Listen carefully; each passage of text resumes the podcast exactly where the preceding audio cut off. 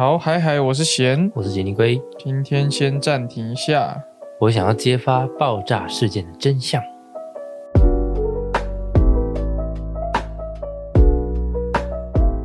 好，欢迎回到暂停一下，我想尿尿。那我们这个节目呢，是研究讨论一些电影、影集、游戏相关的内容。那我们今天要聊的是一部灾难影集，叫做《核爆家园》Chernobyl 核爆家园，被 正气凛然？正气凛然是这样用的吗？核爆家园是英国和美国合拍的呃历史电视迷你剧，嗯，然后目前是就它是 HBO 的影集，由 Craig Mason 所开发及监制。核爆家园透过虚实结合的方式来讲述一九八六年在苏联乌克兰发生的车诺比核爆事故，还有善后的工作。那虽然1986年的事故就是很久了，可是到现在还是有很多未解之谜。到当时啦，他们就把这个最惨绝人寰的人为灾难之一，用真实故事，然后搭配一点戏剧化的方式呈现还原，揭发整个事故的前因后果，然后描绘了这场事故中战斗陨落的英雄们的精彩故事。嗯，忘记说了，这出剧是二零一九年的。先分享我看完这部剧的一个心情哈，嗯，因为我最近在玩那个宝可梦。你说 Switch 吗？对，就最新的那个，然后因为它现在是开放世界，嗯。所以你就可以在草地上就真实，就是以前玩法不是就是你进草丛，然后遇到怪，你才会看到你遇到的神奇宝贝是什么。嗯。然后它现在就是直接站在地上，是直接看在那里，所以我那时候看完核爆核爆家园的时候，我想说哦，这些神奇宝贝 被辐射，好可怜什么之类的。你说我就想到他们被辐射，我影就觉得很响到你在 Switch 里面的游玩体验。那如果核爆真的发生，好恐怖，这样好，一个小心你很怕宝可梦受伤就对了，很怕他们变辐射，这样就不不可爱了，不饱也不渴了。开始渗血。你对车诺比很多了解吗？我说在看这部剧前，我在看这部剧前，我只知道车诺比有过核爆。我也是，好像就是以前课本就是会说，哎，核爆最严重的就是车诺对比，对对对，那也仅此这样。然后就没有了。对啊，我完全不不了解这个事件，我也不知道为什么核爆，然后这个核爆后来发生什么事情，跟导致什么影响。我甚至不不知道核爆这么恐怖，怎么说？就是我就觉得它是一场爆炸，可就是假如爆炸，如果因为核灾会空姐金短下而已。对啊，就是你没有想到说就是蹦辐射而已啊。就是假如如果没有人员伤亡的话，那好像就是真的一场爆炸而已，那好像也没什么。但是核爆最可怕的是辐射，不是爆炸。嗯，这个是一个可能到现在也有一些人会不了解的地方。嗯，像我、啊，我那时候甚至觉得啊，核爆家园是有什么好拍的啊、是有什么要讲的？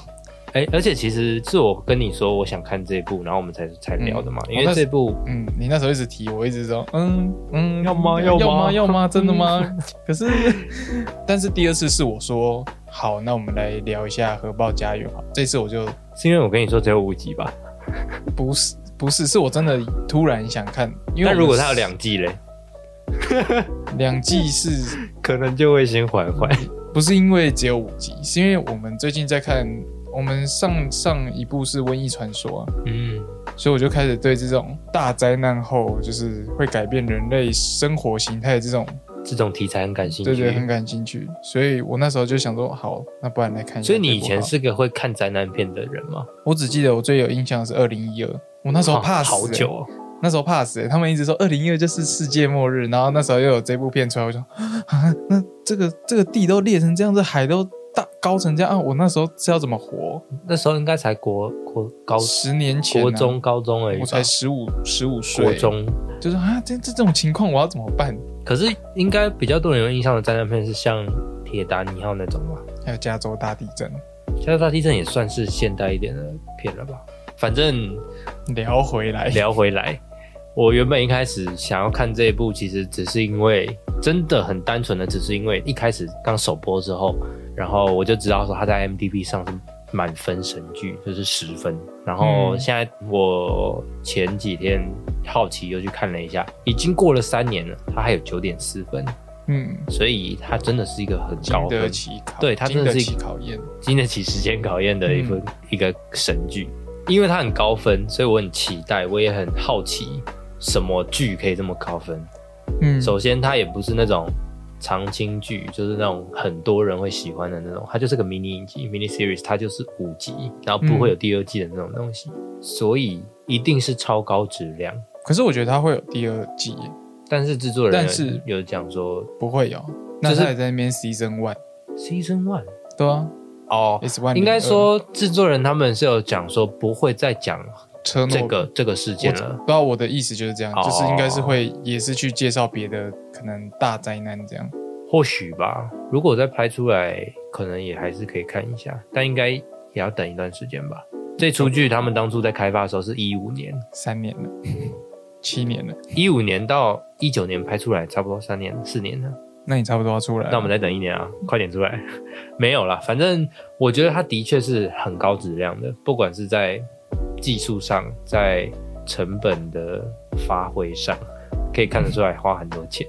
嗯然后其实演员因为是英美合拍，但是因为车诺比是在一个是在乌克兰的的一个事情，所以照理来讲应该要是乌克兰人来演来演，对。但是因为是英美合拍的，然后总之他们的规划最后的最后的决策就是呃请英语人士来演这样，嗯，但是我觉得不会很出戏，是啦，但是我我会有点 confuse，就是他们讲话的时候用英文，然后但是一些外音啊，什么广播啊，就会就会是俄文，就是我就觉得，就因为我觉得用英文讲其实没关系，因为就是像翻译文学嘛，其实我觉得讲什么语言没关系，但是你像花木兰。对啊，为什么不统一一下？就是嗯我我不太懂这个操作啊，对，有一些是他们制作方的，巧思。一方面是巧思，一方面是坚持方便。吧。哦，坚持。嗯 OK 你把他们讲的好肤浅啊。方便。总之，我觉得这出剧其实没有我想象中的这么沉无聊。重。，嗯，好沉重，对好，因为我觉得灾难片很多时候我都会睡着，不会啦，你在乱猜我想说什么。就是灾难片有的时候看起来就会很沉重，嗯。像是我记得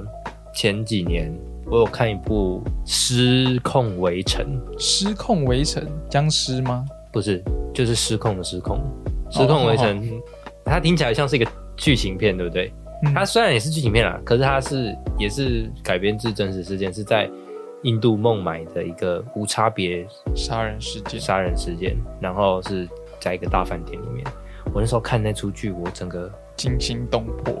没有，我整个超级忧郁，就是你说好像没一件好事这样，他他把它拍的太太抑郁了，虽然这哦可能是他的用意，然后灾难片也很常会有这样子的情绪。我也没有不喜欢那部片，我觉得他他给我这种情绪，我觉得他做的很好。但是我觉得核爆核爆家园他没有看淡灾难这件事情，嗯。他反而把灾难这件事情用很尽可能客观的方式呈现给我们，再给我们一些嗯戏剧性的安排，让我们会觉得说不会这么乏味，很像在上课这样。嗯，然后会有一个节奏感在，所以这五集看下来是，很舒服。对你一边在体验这个剧情，一边跟着他们去了解这个案件的同时，你也了解了这个车诺比事件本身，跟你也意识到哦，当时在这些为这个事件努力、牺牲，甚至不小心丧命的人，嗯所以我觉得他从某某几个层面，这几个层面上来讲，都是处理的很好的一个蛮让我意外的灾难片。哦，就不是单纯的就只是让你看到一些很难受的画面，然后因为这些东西让你产生怜悯之心，这样。应该是他也下了很多功夫在让你吃得下去，嗯。因为像是他在解释那个什么什么核聚变啊、核分裂那些，他都用一些比喻比较简单的比喻，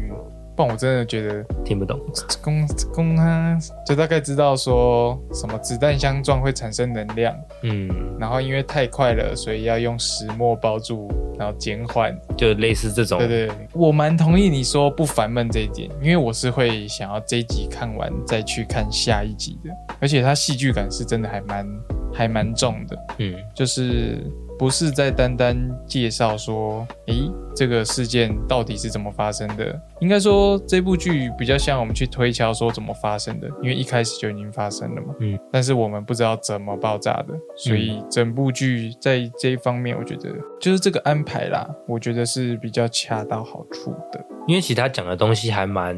hardcore，嘿，对，不管是好政府，或者是体制，或者是意识形态，然后核能、辐射，一堆科学相关的东西，这些东西全部塞在五集里面，其实嗯，超 hardcore。对，而且我觉得我们也不用因为我们不懂。而去觉得说，哎，我们怎么这么无知？因为大部分里面剧中的人也根本不懂，他们了解的方式其实也跟我们一样，就是要好子弹相撞，那就有能量；那要用什么把它包起来？哎，它它会很高温，那就降温嘛，就是这种很直观的方式去了解。嗯，所以。就算你听不懂，其实你还是可以很知道他们在担心什么，跟他们为什么要做下一步这个决策。像福能，我们不用知道，我们就知道福能污染其实就很可怕，那就赶快梳理嘛。但是当中为什么政府不梳理呢？那这就是这部剧可能比较需要去呈现的。嗯。而他们做这个不撤离的决定，也会让我们觉得说，哎，这个国家的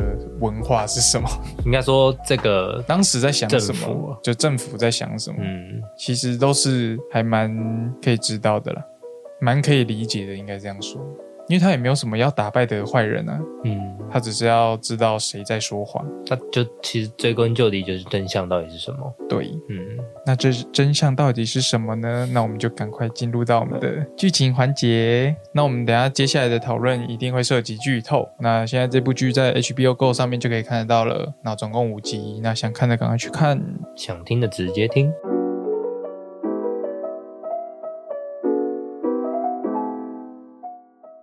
好，那《核爆家园》这个影集总共有五集。那我就分成五集来做每一集的概述，这样子。好，第一集叫做一点二十三分四十五秒，它第一集的集数标题就叫一点二十三分四十五秒，其实就是核爆发生的那个时间点。嗯，那一开始呢，一九八八年四月二十六号，我们看到一个主角，哦，就是我们等一下整出剧的主角，他录下他知道关于车诺比事故的所有一切，然后他把这个录音带送出去之后，他就在一点二十三分四十五秒上吊自杀，这就是这。整个影集的第一场戏，嗯，后来就回到了两年前，也就是车诺比核爆当年，我们就直接看到有一个消防员，他的妻子看到了远处的一个核电厂，也就是车诺比核电厂，就直接爆炸了，嗯，然后我们就回到核电厂里面。核电厂里面有很多工程师啊，然后总管啊，他们就试图想要了解爆炸的原因，然后同时做一些危机处理这样子。然后当时他们就用他们自己手上仅有的那个低阶的核辐射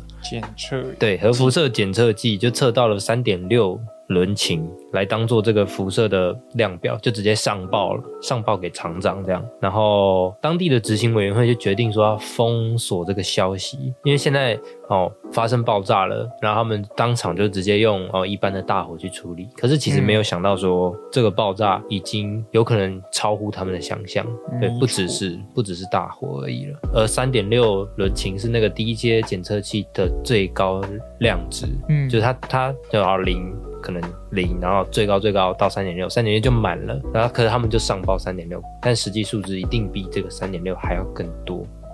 那后来那个消防员呢，他也因为哦突然发生了这个意外，所以马上要跑去救火，还没没想太多嘛。他的妻子也叫他小心等等的。可是后来就看到看到有一些很不寻常的现象，有的人人脸都很像烧伤一样红肿，然后有个人手拿起了地板的石墨块之后，手开始发烂。嗯，然后在核电厂里面有一些工程师声称，核电厂的炉芯已经爆炸了。就是不见了，就是它已经消失了，它是大爆炸。可是这对一般在核电厂里面的人来说，这是不可能发生的事情，所以他们就完全的否认这件事情。而那个当下最高执行。权的那个嗯副副总工程师，对，他也完全否认这件事情。上报的时候，也就是说，哦，就是控制槽爆炸，嗯，对，控制槽失火，但是完全不相信说核反应炉整个核电厂最重要的那个东西核心核心爆炸不可能。然后在第一集的最后，戈巴契夫就下令要成立这个事故委员会，由由部长会议的副主席 Sherbina 来指示库尔恰托夫研究所副所长，也就是我们刚刚提到的主角 Legasov，他们也参与了这次的会议，准备要对这次核爆炸做危机处理。其实我觉得它跟一般灾难片很不一样的地方是，灾难片不是会发生一个大事件，然后通常电影都会在前面做一个铺陈，然后就说可能好某一家人很开开心心的在生活，然后哪一天突然发现了这个事情，就是会带出很多支线东西，然后到大概电影的中间就会开始发生这个事故，嗯。或者是中后段发生这个事故，然后发生这个事故之后怎么样怎么样谁死了，然后最后谁活下来，然后哭哭的稀里哗啦这样，很多时候都是这样。嗯可是这个核爆家园，他讲核爆切诺比事件的时候，他就是直接让你第一一开始就跟你讲爆炸了，嗯然后往后开始讲后面要怎么办。我觉得完全不拖泥带水，让我非常的开心。应该说就是像你说的啊、爆炸不是重点啊，嗯，因为我们就知道，我们就知道它一九八六年它就是爆了它，就叫核爆，就爆了对，嘛。切诺比就是爆炸了，你不用再跟我讲之后它怎么会爆炸，对因为你前面不爆炸，我也知道后面会爆炸，那你就一开始爆给我看。对，然后重点是要处理辐射这件事情。对，我觉得还蛮聪明的。好，接下来聊第二集，第二集叫做 Please Remain Calm，请保持镇定。那第二集就开始讲，好，爆炸发生之后七个小时，在不远处白俄罗斯的一个核能研究所里面有一个核物理学家乌拉娜 Homiuk，。嗯好，欧拉娜这个女物理学家，她意外的得知了这个车诺比好像发生了核爆，可是却没有任何呃可靠的来源告诉他说真正到底发生了什么事情，嗯所以他就开始自己前往去追根究底。调查。对，因为他他在白俄罗斯的那个核能研究所已经探测到微量的辐射，他开窗户的时候突然意识到说，嗯，怎么会有辐射的警告？然后才想说，这到底是附近的哪个核核电厂发生了意外？那我们刚刚提到的主角 Legasov，他就在刚刚我们提到的那个处理委员会的会议上呢，反对 Sherbina，也就是嗯能源部长。总之，他们在会议上呢，在危机处理的这个会议上呢，他们都好像就是想要把这个核爆当做一件不足为常的事情，直接带过去。可是 Legasov 他看了这些伤亡报告，他意识到这不是一般的失火。嗯对，因为他们讲到其中有一段，就是那个消防员拿了一块石头，手就烂掉。他说到，哦，这个石头是石墨，在核电厂只有一个地方会出现石墨，嗯，就是包住核心的那个东西。而且如果你现在看到石墨洒了整个地板，那就代表核心爆炸。爆炸了，这个不是小事。所以他就在会议上呢提出这个反对的意见，那导致这个主席我们刚刚讲到的能源部长 Sherbina 要带着啊研究所的副所长主角嗯 Legasov，、他们两个一起去车诺比看到底发生什么事情，因为他们现在都没有真正可靠的来源，只有这个伤亡报告。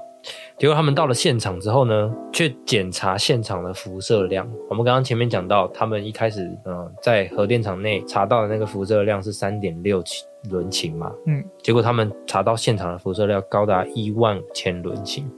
一万五千，三点六伦琴是一个人照 X 光 X 光照四百次嗯。会得到的辐射量，一万五千，你们自己算一下那个数字，那个不不可想象。太对，然后后来他们就呃，因为也亲眼看到了嘛，然后也嗯。这个数量也证证出来了，所以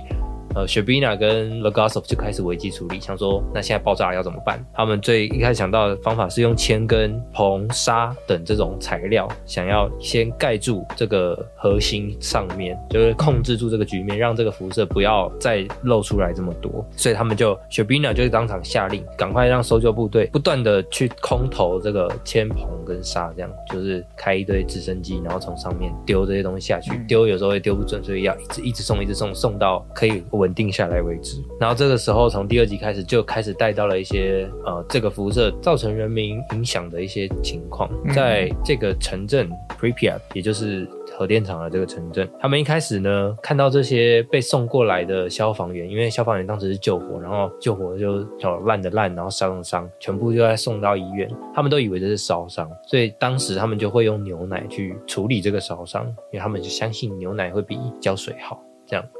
可是这个是辐射感染，这个东西牛奶根本没有用。好，总之就有一个看起来比较聪明一点的护理师，他就说这不是烧伤，这是辐跟辐射感染，所以你们要赶快把这些衣服全部都脱掉，然后全部都丢到地下室废弃，然后这些伤伤患要赶快清理干净，然后他们才就是医院才慢慢的减缓了这个慌张的趋势，这样。然后其实，在最一开始的时候，他们得知核电厂爆炸的时候，最高层的人的决定是说封城，嗯，就不要泄露任何消息，不要跟外界媒体交谈，我们就是自己把这件事情处理好就好。可是现在知道是核爆炸，那 Legosov 这个非常理性的所长、副所长呢，嗯他就觉得你现在封城，那这些人不就是会全部被困在这个核辐射里面？你们应该要直接疏散。嗯在这个 Legosov 再三的建议下呢 s h e r b i n a 终于下令说撤离所有 Pripyat 的人民，然后他们也在真正确认了核电厂爆炸是因为核心爆炸之后，他们也开始受到监视跟跟踪，因为。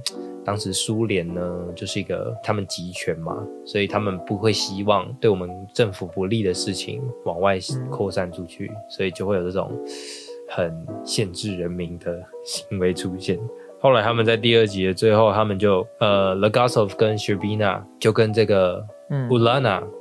好多名字，就跟 Ulana 这个核物理学家见到面了。核物理学家呢，他就过来跟他们讲说，呃，我知道核心爆炸了，然后我想要帮忙，这样。他就跟他们讲说，就是里面的水库现在是充满水的状态，因为他们本来以为全部都烧光了，嗯，对，水全部都不见了，所以都都没了，就他们就可以这样子一直覆盖覆盖棚跟沙。可是现在这个物理学家跟他们讲说，里面现在应该都是水啊，因为消防人员去救火啊，什么等等等等的，所以当这个燃料跟水触碰到的时候，会再产生一次更大的爆炸，这个爆炸甚至是会影响全欧洲，完全都会被受到严重的影响，所以这是一个非常严重的后果啦。那在第三集呢，《Open Wide Old Earth》里面就讲到了这个，我们一开始讲到这个消防员的妻子呢，她的消防员丈夫其实已经就在医院，然后越来越情势非常的不稳定，所以这个妻子就东奔西跑，想要找到她的丈夫，然后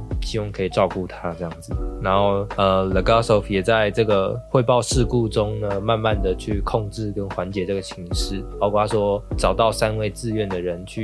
疏通他们所说水库里面的水，然后找矿工在呃核电厂下面挖一个地道去做一个热能交换的混凝土板，对混凝土板，就是等等的，就做这些后续的危机处理。然后这些东西都是 s h e b i n a 跟 Legosov 他们在掌控的，还有矿矿矿业部长啊，算是吧。嗯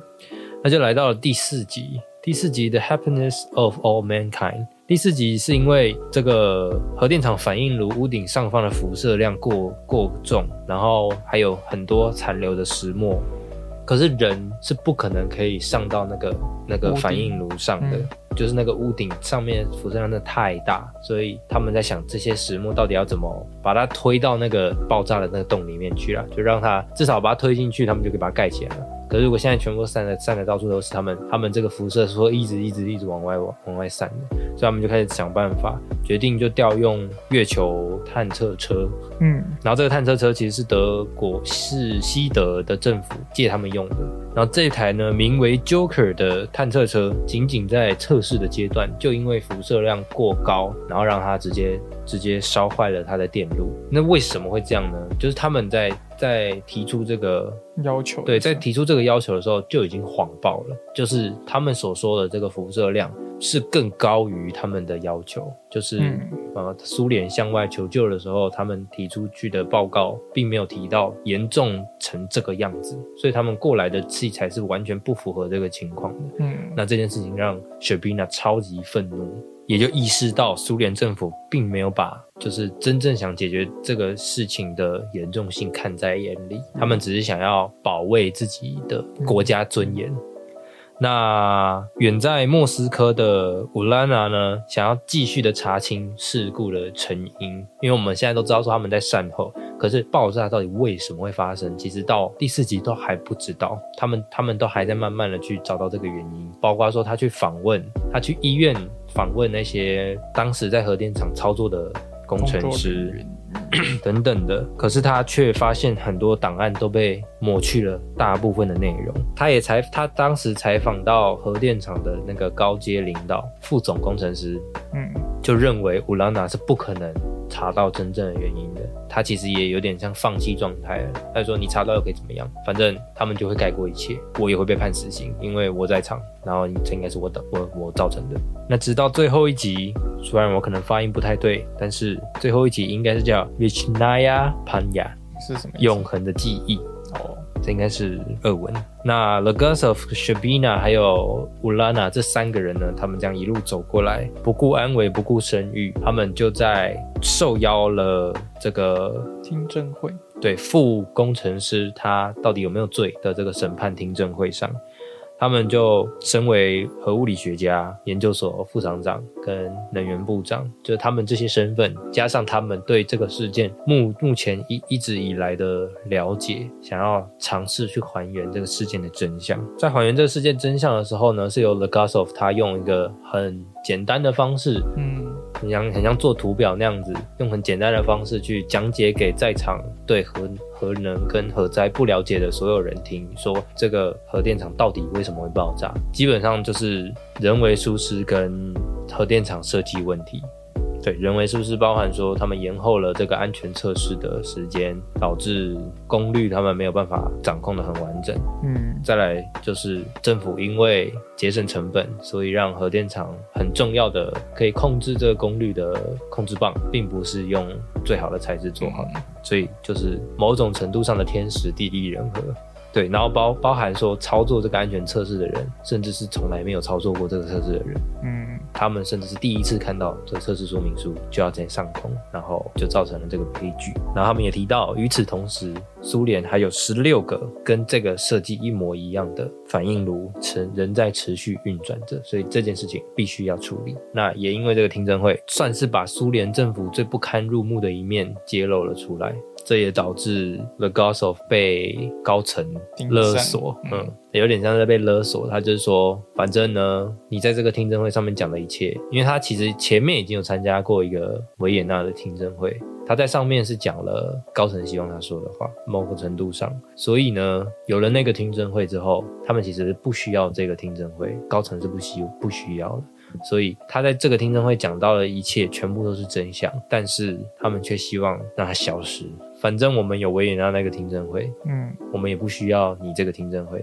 所以你这听证会讲到了一切等于没讲到。这听证会从来都没有举办过。你呢？我会让你活着，因为你在维也纳讲过听证会。我现在让你死掉的话太明显了，所以你会活着，但是你不会是科学家，你也不会有任何成就，你也不会再跟 Sherina，你也不会再跟乌拉娜有任何的联系，你就你就当个平凡的人。对。他被这样勒索威胁，那在最后，The Gosov 就回到了第一集的那个情情景，他就开始用录音带去录下来整个他对车诺比事件的了解，还有他想控诉的事情，包含整个体制、整个政府、整个意识形态，所有所有的一切，造就了这个事件跟接下来会发生的事情，也就是他决定在核爆当天四月二十六号，整整两年后的四月二十六号自杀。嗯，那影集就这样结束了。我觉得他录那个录影带会让我想到汉娜的遗言，不知道你有没有看过？你刚刚就知道我没有啊，就是很很像汉娜的，因为汉娜的遗言其实……那你先让我猜，他是就是借由录音带去回顾他所发生的事情，以及为什么要录这个录音带吗？嘿，好，跟这个这跟这个剧的。整个架构其实蛮像的哦，所以是用这个方法，就是汉娜这个女孩自杀，可是她录了十三卷录音带，在讲为什么自杀。然后一开始我们就知道她自杀了。嗯，我觉得第一季你可以看第一季哦。然后其实呃，我在这之后我还有看了另外一部电影叫《核爆车诺比》，嗯，是一部电影。对，它是一部电影，好像是二零二一年的片，然后是很新诶，是俄国拍的，他们自己敢拍。对，你知道为什么吗？因为他们当时核爆家园二零一九，然后大爆红，所有人都超级喜欢这部，然后俄国就愤怒，他们就觉得这个可以没有我们自己的版本。没有，他们最愤怒的是，他们觉得这是在这个在丑化他们国家，他们在丑化啊，他们当时苏联的所拥有的这些技术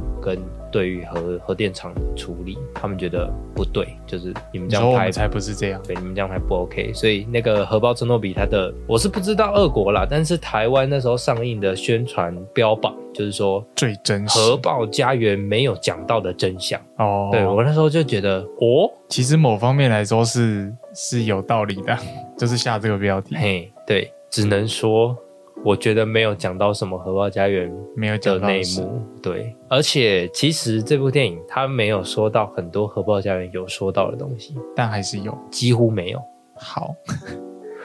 那所以我还蛮失望的。那他们是讲同样的事吗？同一件事情，可是用不同的切入角度，它其实也是有一点点用剧情去改编整个，反正它是把主角聚焦在某个自愿下去。开水阀的就那个消防员，还蛮特别的一个角度，还蛮特别的一个角度，对不对？我一开始觉得还不错哦，但是他把整个剧情变成有点像是爱情片，就他在讲他跟他妻子的事情。那不是消防员吗？对，消防员跟他跟他妻子。这样 不是不是，可能可能当时真正下水的人是消防员吧？哦，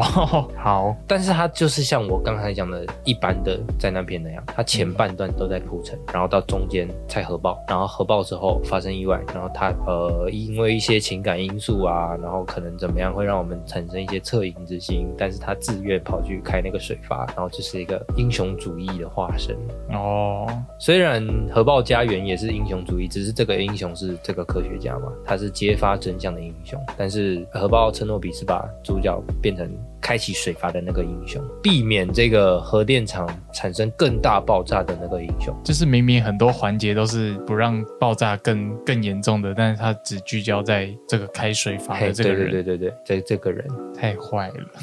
而且我觉得他的感情戏真的是写的很差。我的觉得会不会其实他是官宣片呢？但是我觉得他们一开口就是说会拍这部电影，就是因为美国拍了《核爆家园》，所以我们要拍我们的，那让你们知道真正是这样。但是我觉得没有，而且《核爆家园》里面，我们刚刚不是讲到第五集，它完整的告诉我们这个核爆怎么一开始发生的原因嘛？其实这个原因是真的就是这样，核电厂的设计疏失跟人为疏失，就是当时的原因真的就是如此。但在《核爆承诺比》里面，他们完全没有讲这件事情，而且他他其实有一段有。想讲哦，就是这个消防员他在跟那个自愿下去的其中一个人，就是已经在水里面的时候，他就说这边很深，这边很黑，然后他们听不到。你告诉我为什么会爆炸？然后那个人只是说重要吗？有差吗？就你不觉得很讽刺吗？就是他们已经想要自己拍一个东西，可是他们却还是在就好像想对大家诚实，但影响，但他们还是在美化这一切哦。所以我看完其实蛮失望的，因为我以为我会看到一些不同的不同的观点，但是我觉得我看到的是核爆家园里面的苏联政府。谎报车诺比，蛮有创意的，也没有谎报啦，他们就是用某种走捷径的方式去逃避那些，逃避直接讲这件事情，嗯。好，跟大家分享一下。我本来想说做个功课，结果 大家会不会就其实想要看荷包家园，然后突然找到核爆成员？哎，听说是神剧，来看一下。哎，以以为是影集，哎，怎么变电影？好，来看一下。啊，这小小，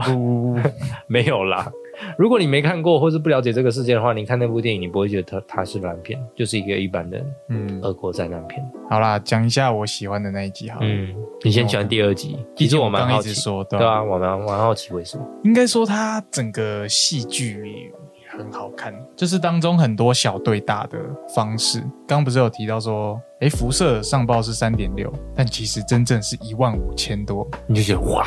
就是他，他一直在玩，他一直在玩这个啊，所以我看的还蛮过瘾，就是有种有种看那种龙傲天漫画的感觉。龙傲天，就说你以为我实力只有这样吗？但其实我是我是更强的这样。就是会有一种会有这个爽感嘛，嗯，但其实看这部不能用爽感，只是会很震撼，说其实这这件事真的很严重，嗯，然后他当中一直在琢磨这个严重程度要怎么呈现给观众的时候，是以小跟大来对比，呃，而且而且他他不只是说讲到民众不知道这些事情的严重性，然后连他们当时在作业的人员可能都。就是觉得说不可能发生的嘛，嗯就是想象不到。可是他们并没有一直用很明显的对白跟我们讲说很严重、很严重、很对很夸张、很夸张。嗯他，是用这些东西让我们观众也跟着他们一起 shock。有一次我觉得我比较激动的地方就是他们说，所以我们现在是要撤离方圆三公里的人吗？他说不是，好像是两万六千公里，整个范围都要全部清掉的时候，嗯，我那时候第一次震撼说核辐射这个东西真的很可怕。那么广，而且我很喜欢雪碧娜的一点是，她什么都搞得出来，就是对，他说他说你要硼跟杀要多少？其实有这个能力还蛮，我自己觉得蛮可悲的。比较好的举例就是那时候他们不是说我们需要三个人，嗯然后需要主秘书批准，然后也批准了，然后他们真的在一个就是会议上要去挑选这三个人。嗯但是 Legasov 用的方式就是说，哎，我可以给你们一年多少钱，然后你们帮我们去干嘛干嘛，我们只需要三位啊，这三位以后一定那个福利都会很好。但其实他自己知道，他们一周对一周后根本就活不了多久，其实他们根本享受不到这个。他知道他在骗人，可是当被戳破之后，雪碧娜就站出来说，就是发表一个很兴致高昂的语气去讲说，我们必须做这件事情。嗯，有多少人因为我们这件事情会可能以后还可以活下去，不像之后那么惨。可是这个能力就很，他有利啦，但是他付出的代价其实真的很大。嗯就他这个经历有这个能力，其实就是因为他之前所做的事情可能都是用谎言建构起来的。嗯然后当用在人身上的时候，就是对我那个心情，我我比较激动一点。而且其实我看那一集，我在看那一段的时候，我看到哭诶。对啊，就是那一段真的写的，他们就是要三个人下去开那个水阀放水，嗯可是他们给的福利条件是物质上的，就说哦有钱啊，然后、嗯其实，在核爆承诺比里面也有这一段啦，就是他们说会给你们很好的公寓啊，然后可以去瑞士啊，去接受更更好的治疗什么的。但是当他们讲提到被被接收这些物质的奖励的时候，他们的反应是你要我们去送死，然后你要给我们这些东西，谁要去啊？就是、嗯对啊，谁要去啊？可是雪碧娜跟最后他们是讲，因为只有你们做得到，你们如果不做的话，整个欧洲都会受到影响。我们需要做，我要你们去做，因为这件事情必须被做。而且这整段的安排其实拍不好，就会像一个很会有点太正面的那种感觉，就是我哦，们一定要，你们一定要怎么做，就是要付出性命。可是这一段没有给我那种感觉。我觉得是因为这个演员真的诠释的很好、欸，你说雪碧呢？嗯，哦，真的很棒。雪碧娜，她叫什么？S t e n Scott Scott，反反正她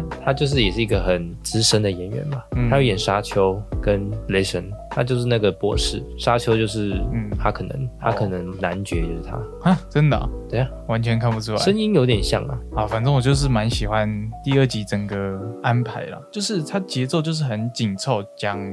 一段安排好了。我开门出去，出去开车，开车在路上。假如这几个动作就是心情都没有变的话，就会很无聊嘛。嗯可是如果我开门前跟男朋友吵了一架，然后我关门后要下去的时候，我突然发现我刚好像做不对。开车的时候又想想说，看他刚明明这样对我，我干嘛这样内疚？然后在开车路上可能一直在想这件事情，出了一场车祸，就是每个动作都在改变这个角色对某件事的那个想法的时候，这整部戏就很好看。嗯而这一部就是以会议为每个基准点嘛，第一场会议、中间的会议、后面的会议的这个中间，他们都因为经历了，诶，他了解事情的可怕性之后，回去开会，他们整个诶连座位坐的方向跟他们的表情都不太一样，嗯，所以我觉得这第二集是真的可以反复去看的啦，我真的觉得很好看。对啊，因为讲到底，他们其实就是开了好几场会议，然后做了几个决策，然后送了几个人去出任务，然后解决了几个危机，其实蛮无聊的。对啊，但是嗯，他们就是心境变化很好看。我觉得这也是这出剧会高分的其中一个原因，他把这个虚实结合的的手法弄得很好。太棒，对他用很多很具戏剧性的情节去串起整个其实单就起来会蛮乏味的事件。对啊，我那时候不就是你第一次跟我讲，我不想看，就是我觉得啊，历史事件一定很无聊，但现在看哇，很好看。真的很好看多场戏都很好看。哎，你不是说你有听一个 podcast 有在讲这件事情？嗯，因为呃，这一部剧它其实自己有出一个，也也出一个官方的 podcast，也叫 Chernobyl，就是在讲每一集它的幕后这个开发人，因为他他他是主持人跟开发人在访谈这样，嗯然后开发人就有讲到说每一集里面他什么地方做什么巧思，然后当时第一集的时候他就讲到为什么会想要做这个影集等等的。其实我觉得有几个点，我觉得还蛮喜欢的，他讲的地方我觉得还蛮喜欢的。嗯就是其实其实拍这种历史时代片，很多时候都会有一种讲解的感觉，嗯要么是片长很长，传记片，就觉得好无聊。可是他就有讲到说，为什么他还会他会想要拍这个东西？呃，首先是这个开发人小时候车诺比事件的时候，他好像十五岁吧，嗯然后他就他就知道说有核爆，可是他完全不知道为什么，然后他也不知道后来怎么了。嗯所以他就开始去了解这件事情，然后他又希望这个东西拍起来不要这么像 homework，作业。感对，因为他觉得他觉得要要把这个东西跟现实去做连接，观众才会看得想看下去，看得下去。一方面可以看得下去，一方面这可能也是他想要呈现的方法，所以他就会觉得说，他想要让让人看了这出剧，不只是了解了春诺比事件而已，会因为这出剧所发生的事件去审视现可能现在我们对于环境，我们之于政府之类的关系，我们可以有什么形思，而不是就是说哦，我了解了春诺比事件，然后我为那些春诺比牺牲的人感到难过，就这样而已。嗯对，所以我觉得这的确也是这部片用虚实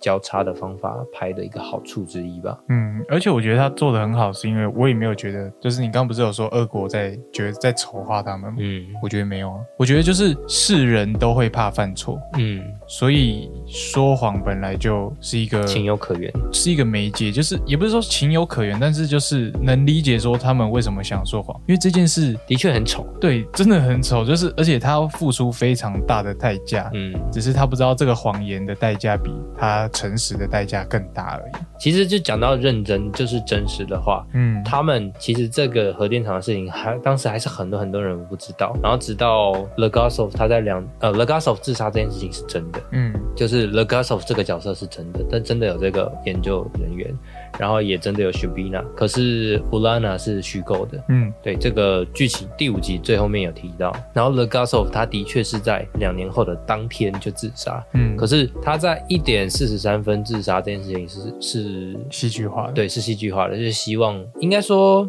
更有意义。开发人是说，开发人是说，他觉得他在当日自杀就是有这个意义的话，那应该设计成在这个时间点自杀，其实也是让它更符合一对。合理的。然后其实这 podcast 里面也有提到很多，就是关于什么东西是为了戏剧效果而呈现出来，什么东西不是。在 IMDB 上面其实有一些。虽然分数很高，但其实有一些可能九分、八分的那种，他们扣的那些分数都是觉得说这出剧没有做好那种文声明文案哦，声明，对，就是说什么东西是虚构，什么东西不是。他虽然在第五集后面有讲，可是他其实没有全部都讲。嗯，这也是我一个蛮 confused 的点，就是我会想知道哪些，就是真正我到底发生了什么？就是我现在想了解的话，我还是希望他可以告诉我怎么去区分这两个。嗯，我自己觉得他教蛮多东西的啊。如果我不知道这是不是真的话，那我可不可以做？我我会有个嗯 confuse。，就像是我有看一个 YouTube，他是一个当时在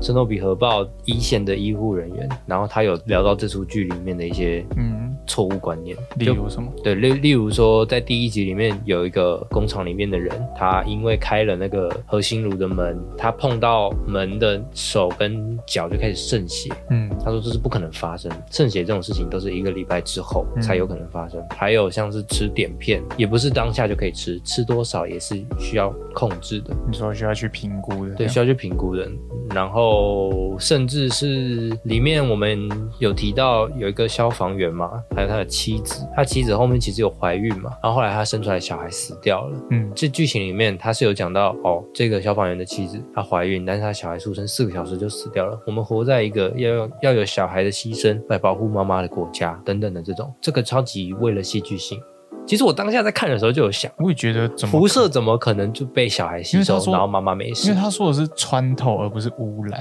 他说嗯辐射这件事情是穿透，所以照理来说，妈妈跟妈妈跟孩子会死是一定的啊，对啊。但是妈妈一定也会啊。对，但是剧里面就是讲到说，整个辐射都被小孩吸收掉了。还有还有一个点，其实我也是看了那个影片之后，觉得好像还蛮重要的，就是他们有提到说，那个妻子她想要去看她的消防员，可是不让他接触她的先生。他说你最多只能看三十分钟，而且你不能，你怀孕不能进去，然后你只能看三十分钟，然后你不能碰他，嗯，然后他全部都做了。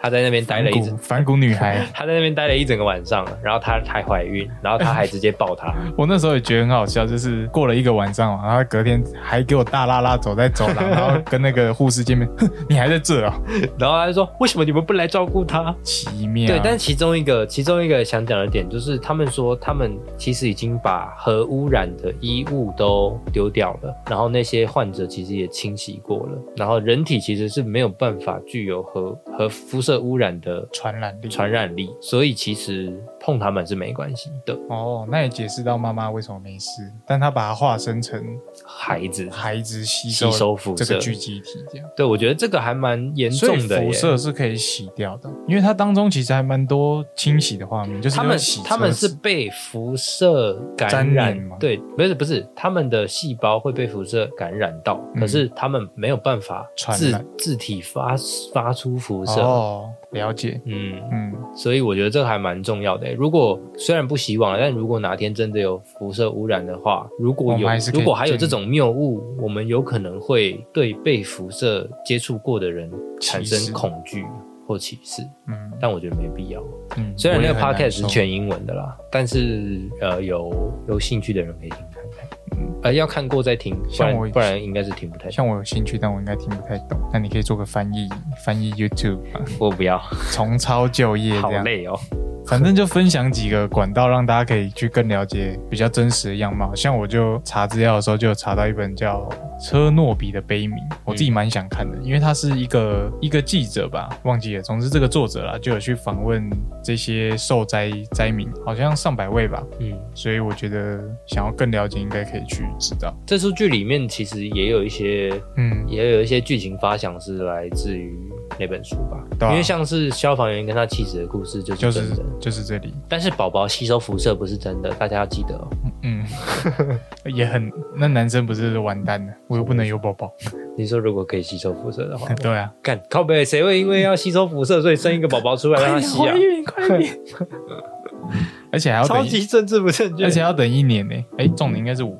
都还要等一年，太慢了。那时候我应该已经烂掉。好，总之我觉得大家可以跟我一样有兴趣的话，可以去看这本书。虽然我还没看过，但我看他的序，我就觉得他写得很好，所以我自己是蛮想看。但我现在有点太多书了。对啊，你买了一堆还没看呢、对啊，最近有打算辞职来看这些书。